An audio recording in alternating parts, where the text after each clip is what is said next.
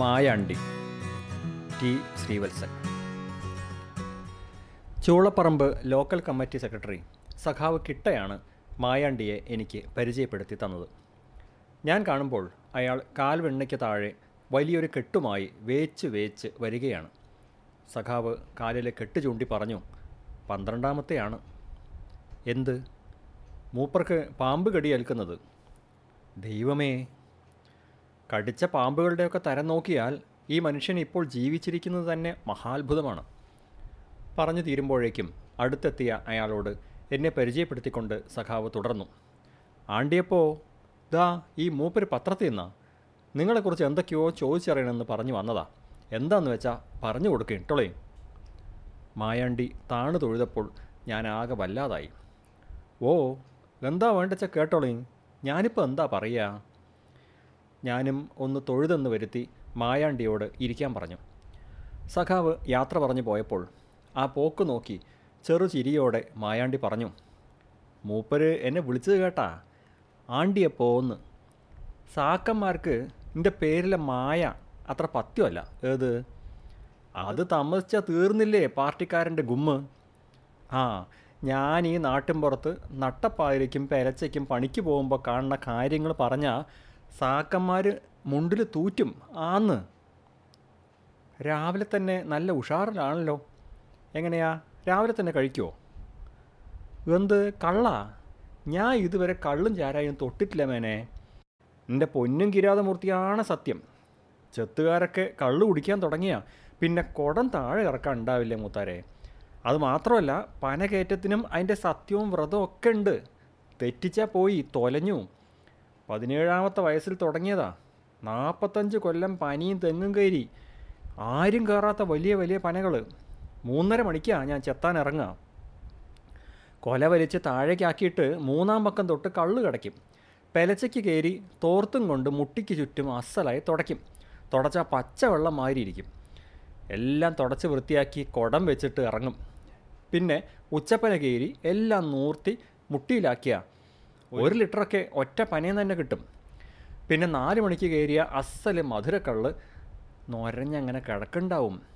ഒരു ദിവസം ഏകദേശം പത്ത് പനയൊക്കെ കയറും മൂന്ന് നേരം എന്ന് വെച്ചാൽ മുപ്പത് പ്രാവശ്യം. ഇപ്പോൾ എനിക്ക് വയസ്സ് അറുപത്തിരണ്ടായി കുട്ടിയെ.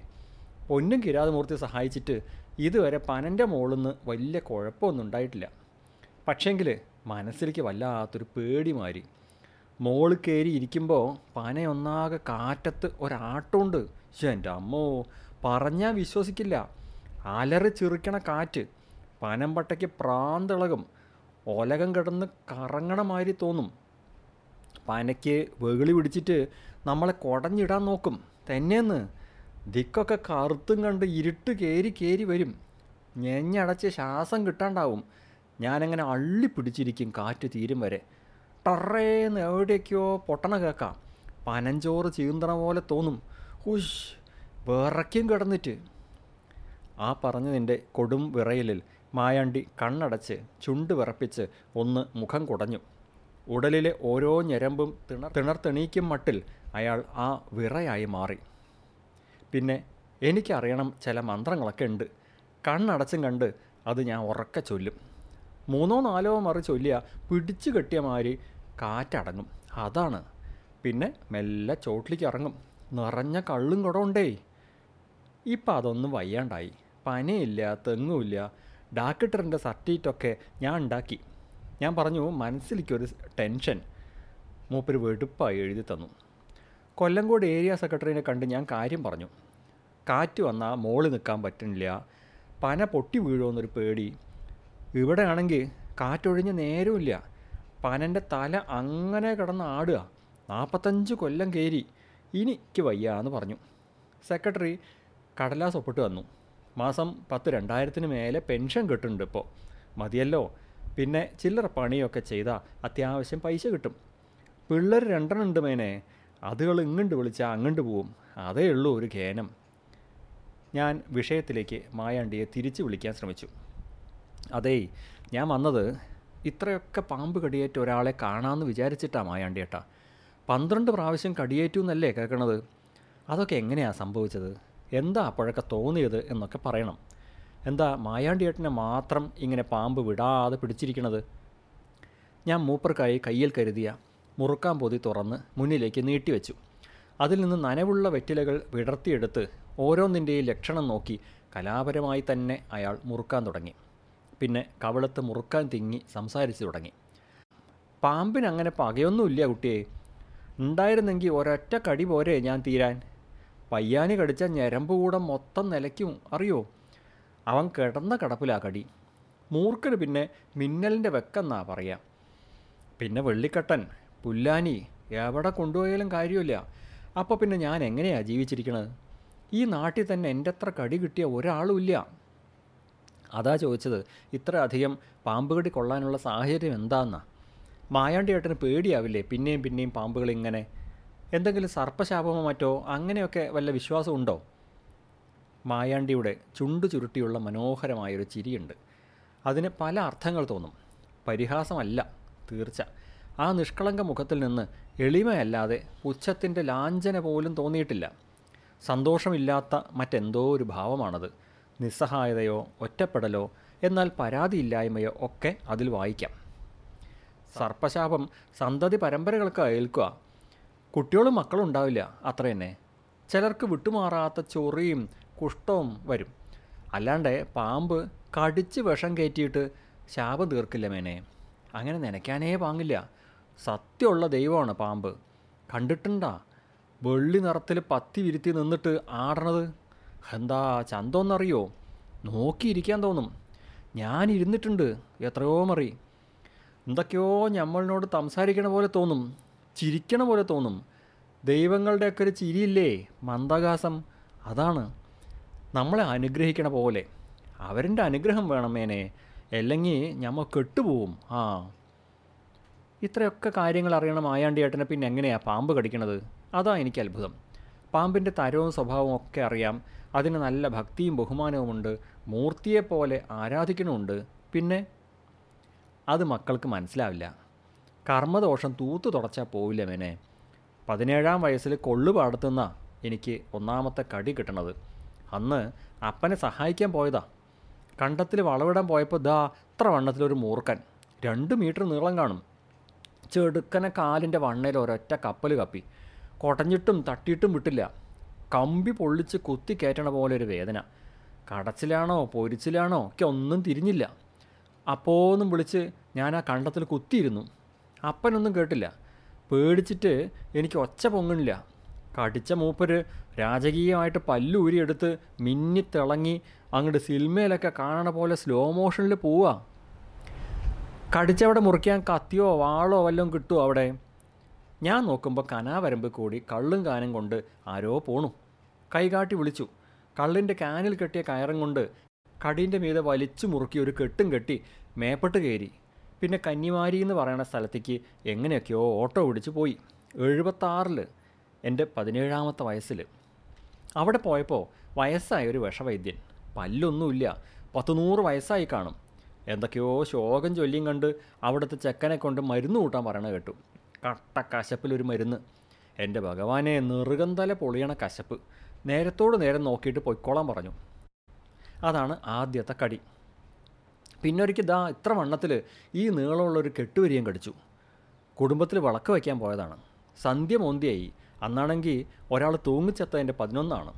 ചോറും ചിക്കനും കഴിക്കാനൊക്കെ എന്നെ വിളിച്ചിട്ടുണ്ട്. അവിടെ പോയപ്പോൾ എനിക്ക് പേടിയാവാൻ തുടങ്ങി. വിഷം കയറിയോ എന്നൊരിത് ഭാര്യ അയൽക്കൂട്ടത്തിന് പോയിരിക്കുക ഞാൻ മിണ്ടാതെ കണ്ട് പാലക്കാട്ട് പോയി. കെട്ടുവരേനാന്ന് പറഞ്ഞപ്പോൾ വേഗം തൂശി വെക്കണമെന്ന് പറഞ്ഞു.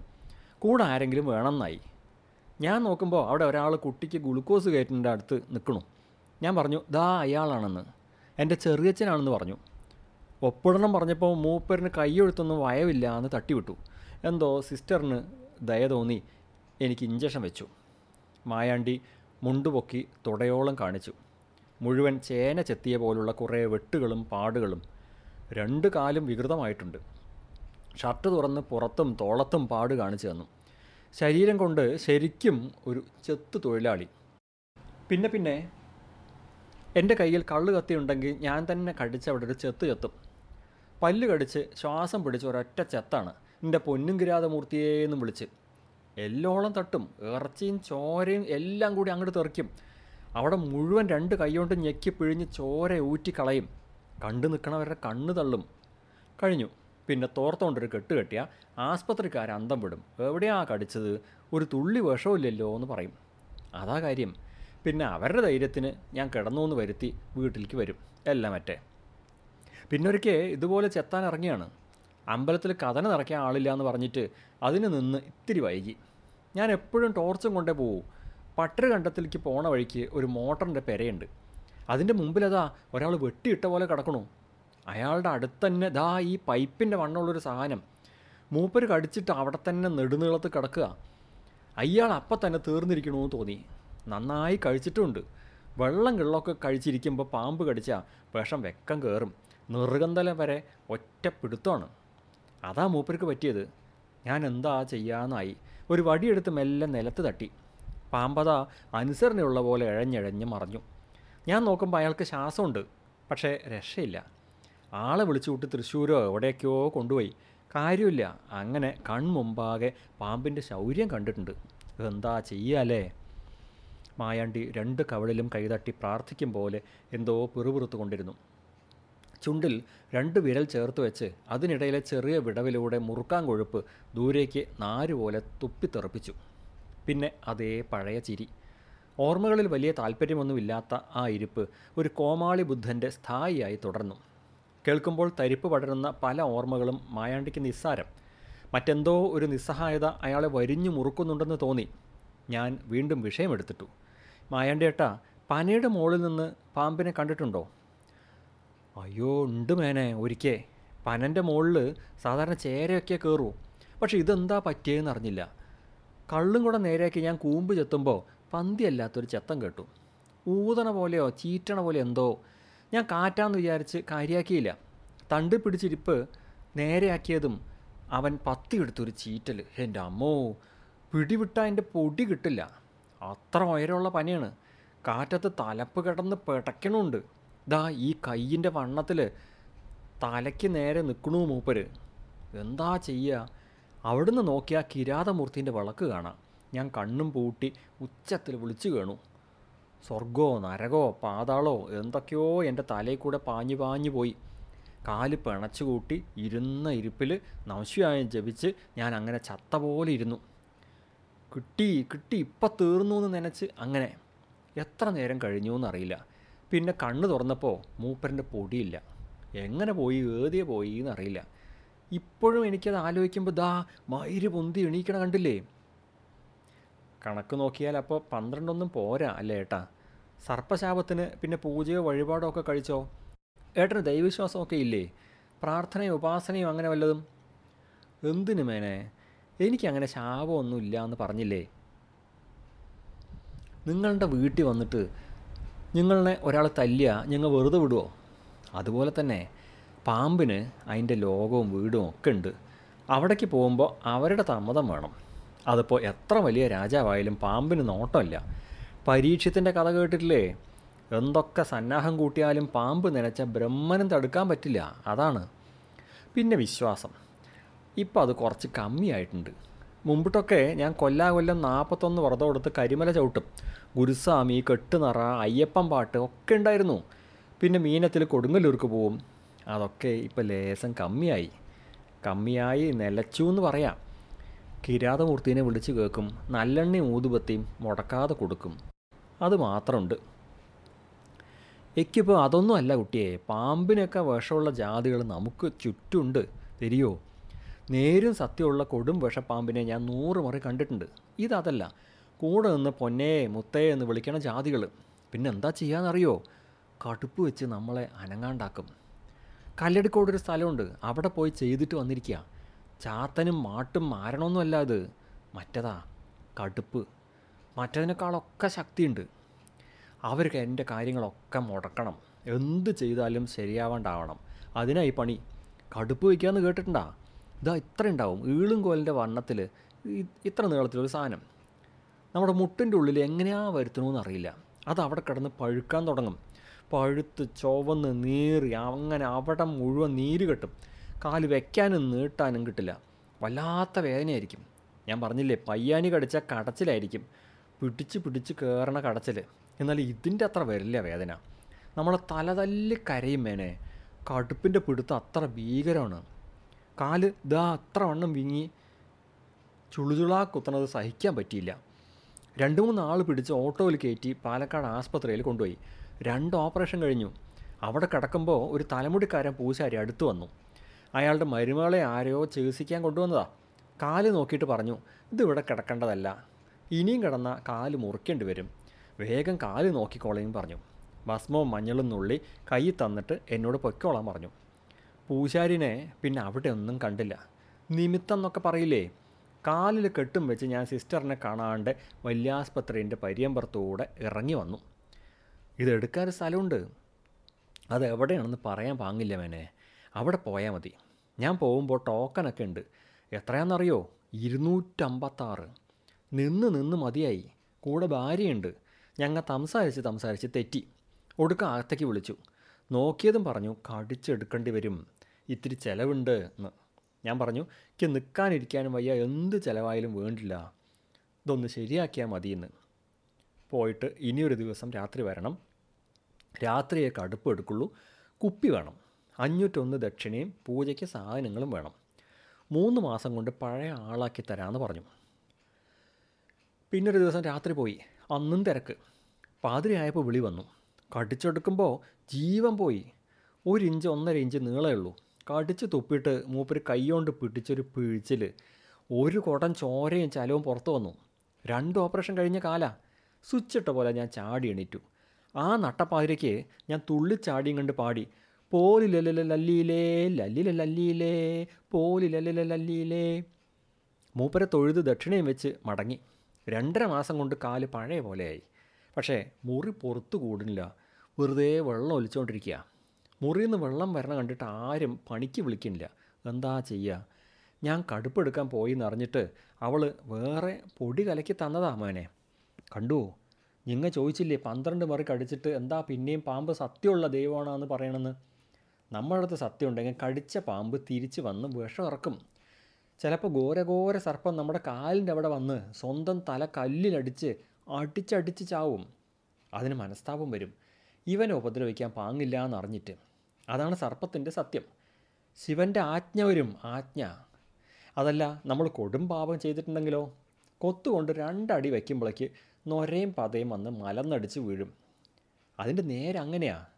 പക്ഷേ മേനെ ഒരുമ്പെട്ട പെണ്ണുങ്ങളുണ്ടല്ല. പേലയാടി മക്കൾ നമ്മളിനെ നരകത്തിലേക്കും പറഞ്ഞയക്കില്ല. ഞാൻ കണ്ടിട്ടുണ്ട് നമ്മുടെ ഇവിടെ തന്നെ ഒരു പെൺകുട്ടിയുണ്ട്. അമ്പലത്തിലൊക്കെ ദിവസവും തൊഴാൻ വരണതാ.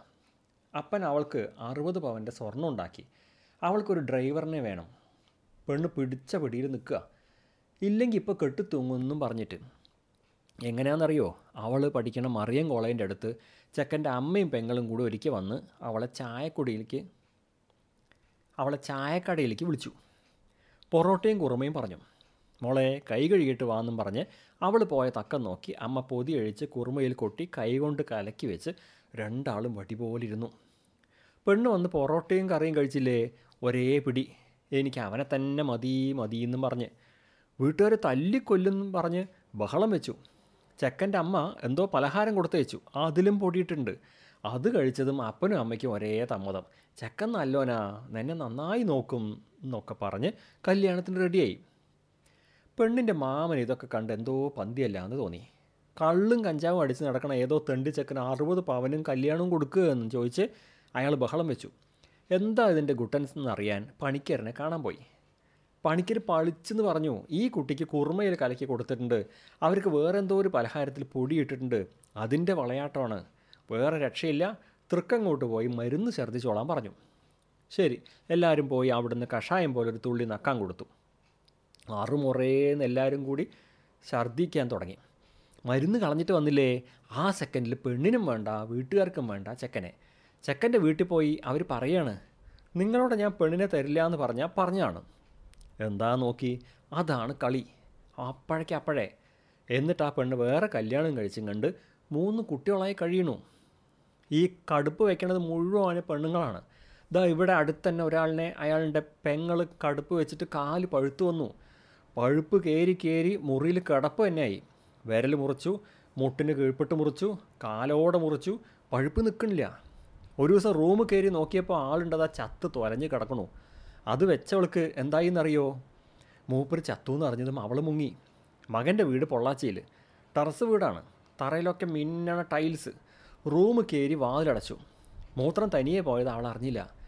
കാൽ വെച്ചതും വഴുക്കി മുറുക്ക് പൊട്ടും പോലെ ഒരു ചെത്തം കേട്ടു. നട്ടല്ല അപ്പ പൊട്ടി. മേനെ അവളുണ്ടല്ലോ. പുഴുത്തിട്ടാ ചത്തത്. എത്ര കേസ് പറയണം. ഇതന്നെ ഇപ്പോൾ പരിപാടി. മുറുക്കുള്ളിൽ ഒരാളുണ്ടായിരുന്നു. കാലിൽ എന്നെ കടുപ്പ്. പാലിനെ കൊണ്ടുപോയി ഓപ്പറേഷൻ ചെയ്തു. ഒരു ലക്ഷം ചിലവാക്കി. ഡോക്ടർ പറയണത് അയാൾ എങ്ങനെയോ കേട്ടു. ഇവിടെ സൗകര്യം കുറവാണ്. തൃശ്ശൂർ കൊണ്ടുപോയി കാൽ മുറിക്കണം എന്ന് അയാൾ ആർക്കോ പൈസ കൊടുത്ത് വീട്ടിലേക്ക് പറഞ്ഞയച്ച് കണ്ടെത്തി അടിക്കണ മരുന്ന് കൊണ്ടുവന്ന് കുടിച്ച് തീർന്നു. കാൽ മുറിച്ച പിന്നെന്തിനാ ഇരിക്കണതെന്നും പറഞ്ഞ്. ഇനി പറയും പന്ത്രണ്ട് മറി പാമ്പ് കടി കൊണ്ട മായാണ്ടി വലിയ കാര്യമാണോ മായാണ്ടിയുടെ ചോദ്യം എനിക്ക് മുഖമടച്ച് കൊണ്ട് അടിയായി. ഇതിനി എങ്ങനെ ഒരു സ്റ്റോറിയാക്കും എന്നാലോചിച്ച് തൽക്കാലം യാത്ര പറഞ്ഞിറങ്ങി. പോരുമ്പോൾ കയ്യിൽ രണ്ട് നോട്ടും പിടിപ്പിച്ചു.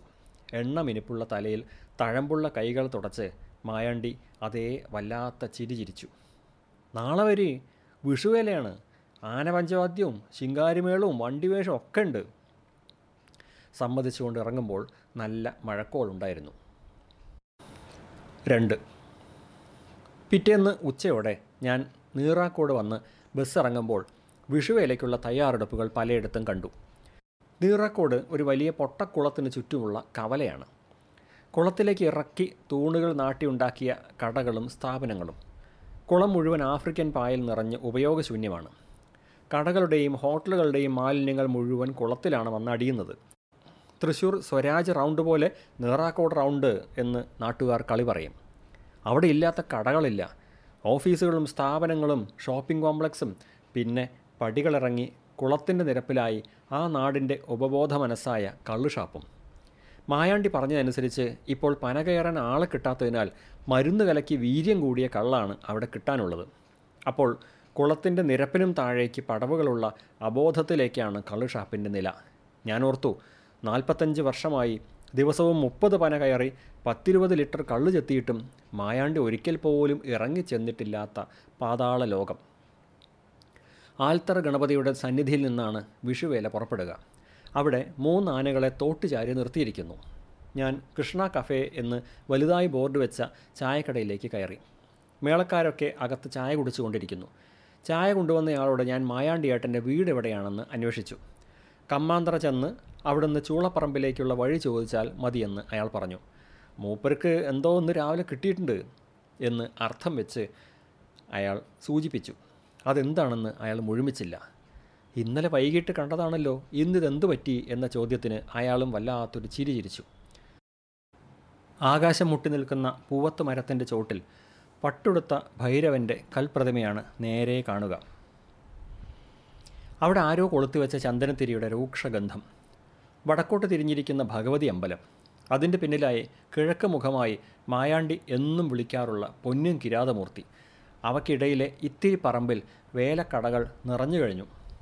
കിരാതമൂർത്തി ക്ഷേത്രത്തിന് പിന്നിൽ കുളക്കടവിനരികിലായി കതിന നിറയ്ക്കുന്നയാളെ കണ്ടപ്പോൾ ഞാൻ വീണ്ടും മായാണ്ടിയെ അന്വേഷിച്ചു. മൂപ്പർക്കിപ്പോൾ പാമ്പ് കടിയൊന്നും ഏൽക്കാതായിട്ടുണ്ട്. ഇന്നും ആസ്പത്രിയിൽ കൊണ്ടുപോയിട്ട് വന്നേ ഉള്ളൂ. മറ്റതുണ്ടേ രണ്ടും കൂടി ആയപ്പോൾ പിച്ചും പേയും പറയാൻ തുടങ്ങിയിട്ടുണ്ട്. ദാ നേരെ പോയും കണ്ട് കൃഷ്ണൻ കോവിൽ കടന്ന് ഒരു പാറ കയറിയാൽ മതി. അവിടെ തന്നെ. ആളുകൾ എന്നെ എന്തിനോ തയ്യാറെടുപ്പിക്കുകയാണല്ലോ എന്ന് ഞാൻ അത്ഭുതപ്പെട്ടു. മുളങ്കാടുകൾ നിറഞ്ഞ ഇടവഴികളിൽ നായ്ക്കളുടെ സംഘം അപരിചിതനെ കണ്ട് ബഹളം വെച്ചു. കുനിഞ്ഞ് കല്ലോങ്ങി ഞാൻ അവയെ ഓടിച്ചുവെങ്കിലും വളവിലും വേലിക്കരികിലും കൂട്ടം ചേർന്ന് അവർ നാട്ടുകാരെ മുഴുവൻ വിളിച്ചറിയിച്ചു എന്റെ വരവ്. എത്തി നോക്കുന്നവരോട് ഞാൻ മായാണ്ടിയിലേക്കുള്ള വഴി അന്വേഷിച്ചു. പറഞ്ഞ പോലെ ചെറിയൊരു പാറയുടെ മുകളിലേക്ക് വലിഞ്ഞു കയറി മായാണ്ടിയുടെ വീട് ഞാൻ കണ്ടെത്തി. ചുവന്നൊരു കള്ളിത്തോർത്ത് മാത്രം ഉടുത്ത് മായാണ്ടി വീടിന്റെ തിണ്ണയിൽ ഇരിപ്പുണ്ട്. എന്നെ കണ്ടതും അല്പം പരിഭ്രമിച്ചെങ്കിലും അകത്തേക്ക് തങ്കേ എന്ന് നീട്ടി വിളിച്ച് ഇറയത്ത് നിന്നൊരു തടുക്കപ്പായ കുടഞ്ഞ് വിരിച്ചു തന്നു.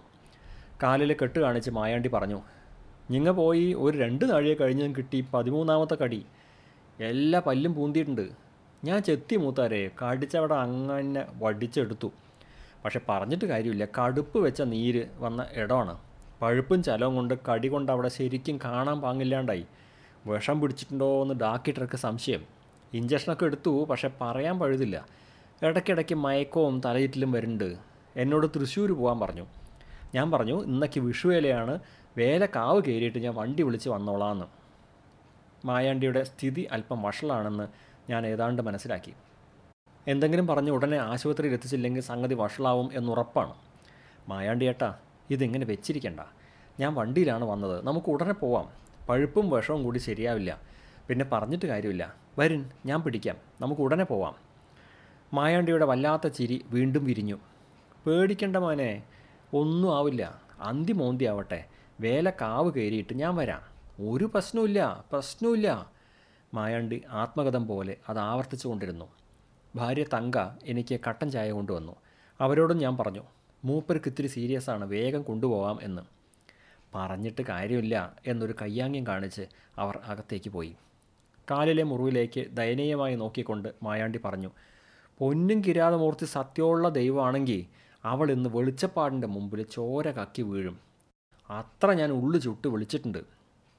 ആരേട്ടാ ഇത് വെച്ചവൾ അല്ലാണ്ട് ആര് മതിയായിട്ടില്ല പുണ്ടച്ചി മോൾക്ക് പട്ടി പോലെയാടി. അവളുടെ കൂതി. എത്ര കാലമായി എന്നെ എങ്ങനെ തീ തീറ്റിക്കണു? ഇരുന്ന ഇരിപ്പിൽ മുറ്റത്തേക്ക് കാർക്കിച്ച് തുപ്പിക്കൊണ്ട് മായാണ്ടി വെളിച്ചപ്പെട്ടു. ഞാൻ കയ്യിൽ കിട്ടിയ ചായ ഇറക്കാനും കളയാനും ആവാതെ വിഷമിച്ചു. മഴ മൂടി നിൽക്കുന്ന ആ അന്തരീക്ഷത്തിൽ അധിക നേരം ഇരിക്കാൻ എനിക്കും വല്ലായ്മ തോന്നി. മായാണ്ടിയുടെ അവസ്ഥയും എന്റെ നിസ്സഹായതയും.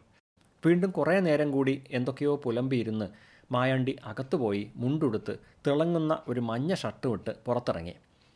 വേച്ച് വേച്ചാണെങ്കിലും മുട്ടുമടക്കാതെ പാറപ്പുറത്ത് നിന്നുള്ള വെട്ടുപടികൾ ഇറങ്ങി. ഞാൻ പിടിക്കാൻ ചെന്നപ്പോൾ കൈ തട്ടി മാറ്റി. അകത്ത് ലാവ തിളയ്ക്കുന്ന ഒച്ച കേൾക്കാം.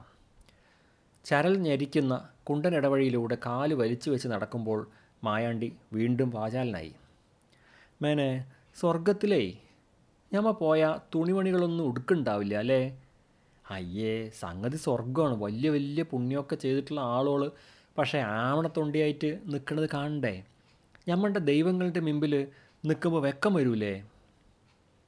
ബൈബിളിൽ ആ കാര്യം പറയുന്നുണ്ട് മായാണ്ടി ഏട്ടാ. ബൈബിളിലാ അവിടെ അവിടെ ആ മഹാവിഷ്ണുവും സുബ്രഹ്മണ്യനും അയ്യപ്പനും ഒക്കെ? അതല്ല ദൈവത്തിന്റെ മുമ്പിൽ ആദമിനും അവയ്ക്കും ഉടുതുണിയില്ലാതെ നിൽക്കുമ്പോൾ നാണം തോന്നിയ കാര്യം. അതാണത്രേ പാപം. ദൈവത്തിന്റെ മുമ്പിൽ എല്ലാവരും നഗ്നരല്ലേ? നമ്മൾ തുണി കൊണ്ട് മറച്ചിട്ടൊക്കെ എന്താ കാര്യം? ആ അത് ശരിയാ. പക്ഷേ അവർക്ക് നമ്മളുടെ ഭാഷ മനസ്സിലാവുമോ എനിക്ക് ഇങ്ങനെ ഓരോന്ന് കണ്ണി കാണുക? മഹാവിഷ്ണു സുബ്രഹ്മണ്യൻ അയ്യപ്പൻ സരസ്വതി എല്ലാവരുടെയും ഇങ്ങനെ കണ്ടുകൊണ്ടിരിക്കുക അല്ലേ? മായാണ്ടീനെ അവർക്ക് കണ്ടാൽ അറിയുമോ ഞാൻ പെട്ടുപോയി. എന്താണ് മറുപടി പറയുക? ഞാൻ തടി തപ്പാൻ നോക്കി. പിന്നെന്താ? മായാണ്ടിയേട്ടൻ എന്നും വിളിച്ച് പ്രാർത്ഥിക്കണതല്ലേ? ശ്രദ്ധ മാറ്റാനായി ഞാൻ ദൂരെ നിന്ന് കേൾക്കുന്ന ചെണ്ടകൊട്ട് സൂചിപ്പിച്ചു. തുടങ്ങിയില്ലേ? ആ പഴയ കാവിന്ന് പുറപ്പെട്ട് ശിവൻകോവിലിൽ പോയും കണ്ട് നീറാക്കോട് നിരക്കും. മഴയില്ലാണ്ടിരുന്നാൽ മതിയായിരുന്നു അല്ല മേനെ? അതെ. ഇല്ല പെയ്യൊന്നുണ്ടാവില്ല. കാറ്റടിച്ച് പോയാൽ രക്ഷപ്പെട്ടു. വേലത്തിരക്കിലെത്തും വരെ ഞാൻ മായാണ്ടിയേട്ടനെ പലതും പറഞ്ഞ് സമാധാനിപ്പിച്ചു. ഉള്ളിൽ പേടിയുണ്ടെങ്കിലും കാഴ്ചകളുടെ വർണപ്പകിട്ടിലേക്ക് ഞാൻ അയാളെ ചൂണ്ടി വിഷമം മറക്കാൻ സഹായിച്ചു. പണ്ടത്തെ വേല വിശേഷങ്ങൾ പറയുമ്പോൾ മായാണ്ടിയേട്ടന് നൂറ് നാവ്. പിന്നൊരു രഹസ്യം പറഞ്ഞു ഇവിടുത്തെ വിഷുവേലയ്ക്ക് ഒരു മരണം ഉറപ്പാണ്. കഴിഞ്ഞ കൊല്ലം അത് ആന ഇടഞ്ഞിട്ടായിരുന്നു. കണ്ണു കാണാത്ത എഴുത്തച്ഛൻ ആന തുമ്പിക്കൈ കൊണ്ട് തട്ടി നെഞ്ചും കൂട് ഞെരിച്ചു കളഞ്ഞു. അതിനു മുമ്പത്തെ കൊല്ലം അമുട്ട് ചെരിഞ്ഞു പൊട്ടിയിട്ട്. അതിനു മുമ്പ് ഭഗവതിയുടെ നടക്കൽ വെളിച്ചപ്പാട് കമിഴ്ന്നടിച്ചു വീണു കിടന്ന കിടപ്പിൽ പോയി. പെരുവിരിൽ നിന്ന് പടരുന്ന പുറയുമായി ഞാൻ ആ വിവരണം കേട്ടു നിന്നു ഉറുമ്പും കൂട് തട്ടിയിട്ട് ഇളക്കി തെരഞ്ഞ് നോക്കിയിട്ട് ഒരെണ്ണത്തിനെ പിടിച്ച് പിശുക്കും പോലെ മൂപ്പർ ഒരാളെ അങ്ങോട്ട് പിശുക്കും. അത്ര തന്നെ മായാണ്ടിയുടെ കണ്ണുകൾ അസാമാന്യമായി തിളങ്ങി. നീറാക്കോട് കവലയിൽ അമ്മ സ്റ്റുഡിയോയുടെ വരാന്തയിലെ ഉയരമുള്ള പടികളിൽ ഞങ്ങളിരുന്നു. ശിവൻകോവിലിൽ നിന്ന് വരുന്ന വേലയുടെ തുടക്കം പാണരുടെ ഓലക്കുടയും പിടിച്ചുള്ള പാങ്കളിയാണ്. അത് അവരുടെ അവകാശമാണ്. പല തട്ടുകളായി ഉയരത്തിലുള്ള കമ്പിൽ നിറയെ കുരുത്തോല തൊങ്ങലിട്ട് താളത്തിൽ തിരിച്ച് അവരുടെ സംഘം എത്തിത്തുടങ്ങി. ചെറിയ കുറുങ്കുഴലിന്റെ നേരിയ ശബ്ദവും അസംസ്കൃതമായ ചെണ്ടയുടെ വലന്തലയും കണ്ണിയാർ കെട്ടിയ കൊച്ചു പയ്യൻ താളത്തിൽ ചുവട് വയ്ക്കുന്നുണ്ട്. വേലയുടെ ചടങ്ങുകൾ ഓരോന്നായി മായാണ്ടി എനിക്ക് വിശദീകരിച്ചു തന്നു. പിന്നാലെ തപ്പട്ട കൊട്ടിക്കൊണ്ടുള്ള സംഘമെത്തി. ഠണക്കുറുകുറു ഠണക്കുറുകുറു എന്ന വായ്ത്താരിയിൽ തുടങ്ങി മുറുകി മുറുകി ചുറ്റുമുള്ളവരെ മുഴുവൻ ഉന്മാദ നൃത്തത്തിലെത്തിച്ച് വലിയ ഒച്ചയിൽ തപ്പട്ട സംഘം നീങ്ങി. മായാണ്ടി വയ്യാത്ത കാലും വേച്ച് വേച്ച് എഴുന്നേറ്റ് ആ താളത്തിനൊത്ത് പതുക്കെ ചുവട് വയ്ക്കാൻ തുടങ്ങിയപ്പോൾ ഞാൻ തടഞ്ഞു. എന്നെ തള്ളിമാറ്റി അയാൾ ആ കൂട്ടത്തിലേക്ക് ഇറങ്ങി. മൂക്കറ്റം കുടിച്ച് ശരീരം മുഴുവൻ വിയർപ്പിൽ ആറാടിയ ചെറുപ്പക്കാരുടെ മധ്യത്തിലേക്ക് മായാണ്ടി ചെന്നതും ആർപ്പ് വിളി ഉയർന്നു. എല്ലാവരും കൂടി അയാളെ കളിക്കാൻ പ്രോത്സാഹിപ്പിച്ചു.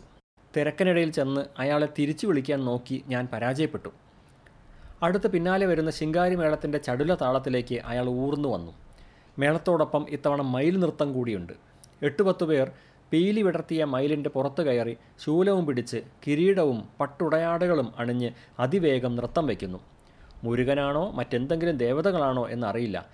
എന്തായാലും വലിയ പീലിക്കെട്ടുമായി ചുറ്റിത്തിരിഞ്ഞ് താള ചുവട് വയ്ക്കുന്ന അവരുടെ ചലനങ്ങൾക്ക് വല്ലാത്തൊരു ഉന്മാദമുണ്ടായിരുന്നു.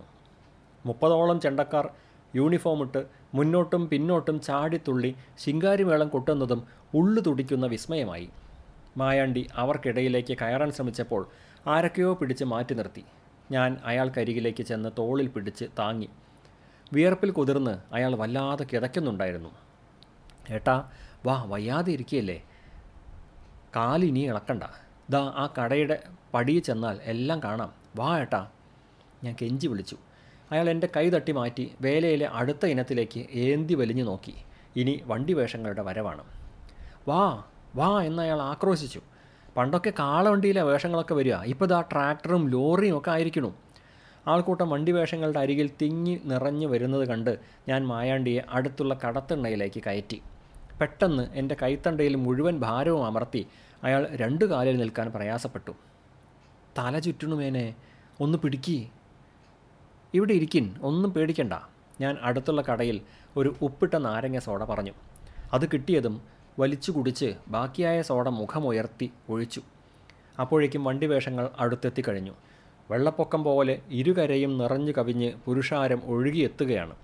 പെട്ടെന്ന് വലിയൊരു ആരവം ആൾക്കൂട്ടത്തിൽ നിന്ന് കേട്ടതും ആകെ പരിഭ്രമമായി. ആന ഇടഞ്ഞു എന്നൊക്കെ ആളുകൾ ഉച്ചത്തിൽ പറയുന്നത് കേൾക്കാം. പക്ഷേ അതല്ല പെട്ടെന്ന് അത്രയും നേരം തൂങ്ങിപ്പിടിച്ചു നിന്ന മഴ ആകാശം പൊട്ടി ഒന്നടങ്കം വീണു തുടങ്ങിയതാണ്. മഴയിൽ നിന്ന് രക്ഷ നേടാനായി ആളുകൾ കടത്തിണ്ണകളിലേക്ക് ഓടിക്കയറി. ഞങ്ങൾ നിന്നിടം മുഴുവൻ തിക്കും തിരക്കുമായി. ചെണ്ടക്കാർ അത് നനയാതിരിക്കാനായി മുണ്ടുകൊണ്ട് മറച്ച് ഓടിക്കയറുന്നു. വേഷക്കാർ വണ്ടിയിൽ നിന്ന് ചാടി ഇറങ്ങുന്നു. കടയോരത്തെ ഇത്തിരി ഇടങ്ങളിലേക്ക് ആ ജനസമുദ്രം മുഴുവൻ ഞെരങ്ങി കയറിക്കൂടി. അത്രയ്ക്ക് ശക്തമായ മഴ. ചരൽ വാരി എറിയും പോലെ ഒച്ചയും അലർച്ചയും. തിരക്കിനിടയിൽ അത്രയും നേരം എന്റെ കൈപിടിച്ച് നിന്നിരുന്ന മായാണ്ടിയെ കാണാതായി. അയാൾക്കായി ഞാൻ പെരുവിരലിൽ ഉയർന്നു നിന്ന് അവിടെ മുഴുവൻ തിരഞ്ഞു. വണ്ടിവേഷങ്ങളുടെ വാഹനങ്ങളിൽ ഉച്ചത്തിൽ വെച്ചിരുന്ന പാട്ടും ലൈറ്റുമൊക്കെ നിലച്ചു. നീറാക്കോട് മൊത്തം വൈദ്യുതി ബന്ധം നഷ്ടമായി. ജനറേറ്ററിൽ വെള്ളം കയറാതിരിക്കാനായി അത് ഓഫ് ചെയ്ത് പ്ലാസ്റ്റിക് ഷീറ്റ് കൊണ്ട് അവ മൂടിക്കെട്ടി. വലിയ സ്പീക്കറുകളും ലേസർ ലൈറ്റുകളും മഴയുടെ പ്രഹാരത്തിൽ നിന്ന് രക്ഷിക്കാൻ അവർ പാടുപെട്ടു. പഞ്ചവാദ്യക്കാർ മഴ മറവിലേക്ക് മാറിയെങ്കിലും ആനപ്പുറത്ത് ഇരിക്കുന്നവർ നിന്ന് നനയുന്നുണ്ടായിരുന്നു. കള്ളുഷാപ്പിലേക്കുള്ള പടവുകൾ ഇറങ്ങി വെളിച്ചപ്പാട് ആർത്തു വിളിച്ചുകൊണ്ട് ഓടുന്നത് കണ്ട് കുത്തുവിളക്കും ഭസ്മപ്പെട്ടിയും പിടിക്കുന്നവർ പിന്നാലെ പാഞ്ഞു. എന്തൊരു മഴ. കൈലാസത്തിന്റെ വലിയ കട്ടൗട്ട് വെച്ച ട്രാക്ടറിൽ പെയിന്റ് ഉരുകി ഒലിച്ച് അതിന് താഴെയുള്ള സി പി എം സംസ്ഥാന സമ്മേളനത്തിന്റെ എഴുത്ത് തെളിഞ്ഞു വന്നു. ഗീതോപദേശത്തിന്റെ വണ്ടിയിൽ കുതിരകളുടെ തല ഇളകി അടർന്ന് വികൃത ജീവികളായി മാറി. ഇത്തവണത്തെ വലിയ ആകർഷണം പുഷ്പക വിമാനമായിരുന്നു വലിയ ഹൈഡ്ര ക്രൈനിന്റെ അറ്റത്തെ കൊളുത്തിൽ വടം കെട്ടിയ ചിറകു വിരുത്തിയ അരയന്നത്തിന്റെ രൂപത്തിൽ ഒരു വിധാനമുണ്ടാക്കി അതിൽ സീതയെ അപഹരിച്ചു കൊണ്ടുപോകുന്ന രാവണന്റെ പ്ലോട്ട് അമ്പത് മീറ്റർ ഉയരത്തിൽ ആകാശത്തുകൂടി അതിങ്ങനെ പറന്നു വരുന്നത് വല്ലാത്തൊരു കാഴ്ചയായിരുന്നു. മഴ പൊട്ടി വീണപ്പോൾ രാവണന്റെ വെപ്പ് തലകൾക്കൊക്കെ വൈകല്യം സംഭവിച്ചു. ക്രെയിൻ പതുക്കെ താഴെ ഇറക്കുമ്പോഴേക്കും കാറ്റത്ത് ഒരു വശത്തെ വലിയ ചിറക് അടർന്നു തൂങ്ങി. അതിന്റെ ആഘാതത്തിൽ ചരിഞ്ഞാടിയ പുഷ്പവിമാനത്തിൽ നനഞ്ഞൊലിച്ച് രാവണനും സീതയും പരസ്പരം കെട്ടിപ്പിടിച്ച് പരമദയനീയമായി മോങ്ങുന്നുണ്ടായിരുന്നു. മായാണ്ടി ഇതൊന്നും കാണുന്നില്ലേ? പ്ലോട്ടുകൾ പലതും പിന്നാലെ നിരന്നു കിടന്നു. അതിൽ നിന്ന് വേഷങ്ങൾ ഇറങ്ങി ഓടുന്നുണ്ട്. ഞാൻ മായാണ്ടിയെ തിരഞ്ഞ് മഴയിലേക്ക് ഇറങ്ങി. ഏത് നിമിഷവും വിഷം കയറി ബോധം കെട്ടുപോകാൻ നിൽക്കുന്ന കാലിൽ നേരാമണ്ണം ഊന്നു നിൽക്കാൻ കെൽപ്പില്ലാത്ത അയാൾ ഈ പെരുമഴയത്ത് എവിടേക്കാണ് ഇറങ്ങി മറഞ്ഞത്? കത്തുന്ന മഴയിൽ ഞാൻ ആൽത്തറ ഗണപതിയുടെ സന്നിധിയിലെ ആ കാഴ്ച കണ്ടു. മേലാകെ ഉരുകിയൊലിക്കുന്ന കലിമഴയിൽ മായാണ്ടി സ്വന്തം ഷർട്ടും ഉടുമുണ്ടും ഉരിഞ്ഞ് നഗ്നനാവുന്നു. ഉച്ചത്തിൽ ഉച്ചത്തിൽ നാമങ്ങൾ ജപിച്ച് ഇരുവശത്തും നിരനിൽക്കുന്ന ദൈവങ്ങളുടെ അടുത്തേക്ക് വേച്ചു വേച്ച് നടന്നെടുക്കുന്നു. ഒരു വശത്ത് ശിവനും പാർവതിയും ഉണ്ണിഗണപതിയും കുമാരനും നിരന്നു നിൽക്കുന്നത് കണ്ട് അവരുടെ കാൽക്കൽ ചെന്ന് സാഷ്ടാംഗം നമസ്കരിക്കുന്നു. മഴയിൽ അയാൾ പൊട്ടിക്കരയുന്നുണ്ട്. ഉടനെ എണീറ്റ് എതിർവശത്തെ ശ്രീരാമനും സീതയും ലക്ഷ്മണനും ഹനുമാനും മുന്നിലേക്ക് ഇഴഞ്ഞിഴഞ്ഞു ചെന്നു. രാമരാമ രാമരാമ എന്ന് അലറി വിളിച്ച് അവരുടെ കാൽ തൊട്ട് വന്ദിച്ചതും രൗദ്രരൂപിണിയായ മഹിഷാസുരമർദ്ദിനിയെ കണ്ട് അങ്ങോട്ട്. അപ്പുറം മേലാകെ കറുപ്പും വെള്ളയും പരകളുള്ള ഉടയാടുകൾ അണിഞ്ഞ് നാഗകന്യകമാരെ കണ്ട് നെഞ്ചത്തടിച്ച് അയാൾ നിലവിളിച്ചു. കാലിലെ വ്രണങ്ങളും വെട്ടുകളും ചൂണ്ടി അവരോട് അയാൾ കെഞ്ചി കേണു. മതിയായില്ലേ മതിയായില്ലേ എന്ന് ഉച്ചത്തിൽ ആക്രോശിച്ചു. ആളുകൾ ഓടി ഓടിയിറങ്ങിച്ചെന്ന് അയാളെ മുണ്ടുടുപ്പിക്കാൻ ശ്രമിച്ചതും അയാൾ പൊട്ടിത്തെറിച്ചു. ഭാ പുണ്ട്രാ മക്കളെ എന്നെ തൊടാൻ വന്നാൽ ഞാൻ അരിഞ്ഞു കളയും. അയാൾ സ്വർഗത്തിലായിരുന്നു സ്വർഗത്തിലെ മഴയിൽ ദൈവങ്ങളുടെ തിരസന്നിധിയിൽ. അവിടെ ഭൂമിയിലെ നിയമങ്ങൾ ബാധകമല്ലായിരുന്നു. ആളുകൾ പേടിച്ചരണ്ട് നിൽക്കുന്ന ആ നിമിഷങ്ങൾ പിന്നെയും നീണ്ടു. പിന്നെ മഴ ശമിച്ചപ്പോൾ മാത്രമാണ് അയാൾ നഗ്നനായത്. അപ്പോഴേക്കും മഴ കഴുകി ഒരുക്കിയ ടാറിട്ട പാതയുടെ ഒത്ത നടുക്ക് അയാൾ വീണു കഴിഞ്ഞിരുന്നു ആർക്കും അടുക്കാൻ ധൈര്യം കാണിക്കാത്ത ആ കാത്തിരിപ്പിന്റെ ഇടവേളയിൽ ഞാൻ പതുക്കെ മായാണ്ടിയുടെ അടുത്തേക്ക് ചെന്നു. ചേറിൽ കുതിർന്ന അയാളുടെ മുണ്ട് കുടഞ്ഞു പിഴിഞ്ഞ് അയാൾക്ക് നീട്ടിയപ്പോൾ അനുസരണയോടെ അയാളത് വാങ്ങി. പതുക്കെ വേച്ചെണീറ്റ് അരയിൽ ചുറ്റി. ആളുകൾ തിരിച്ചിറങ്ങി വേല തുടരുന്ന ബദ്ധപ്പാട് തുടങ്ങിയപ്പോൾ എന്റെ തോളിൽ താങ്ങി നിന്നുകൊണ്ട് അയാൾ പതുക്കെ പറഞ്ഞു ഇതൊക്കെ മായാണ്ടിന്റെ ഒരു ഇതല്ലേ? പിന്നെന്ത് മൈരനാണ് ഞാൻ എന്റെ പേരിൽ മായം കൊണ്ട് നടക്കണത്?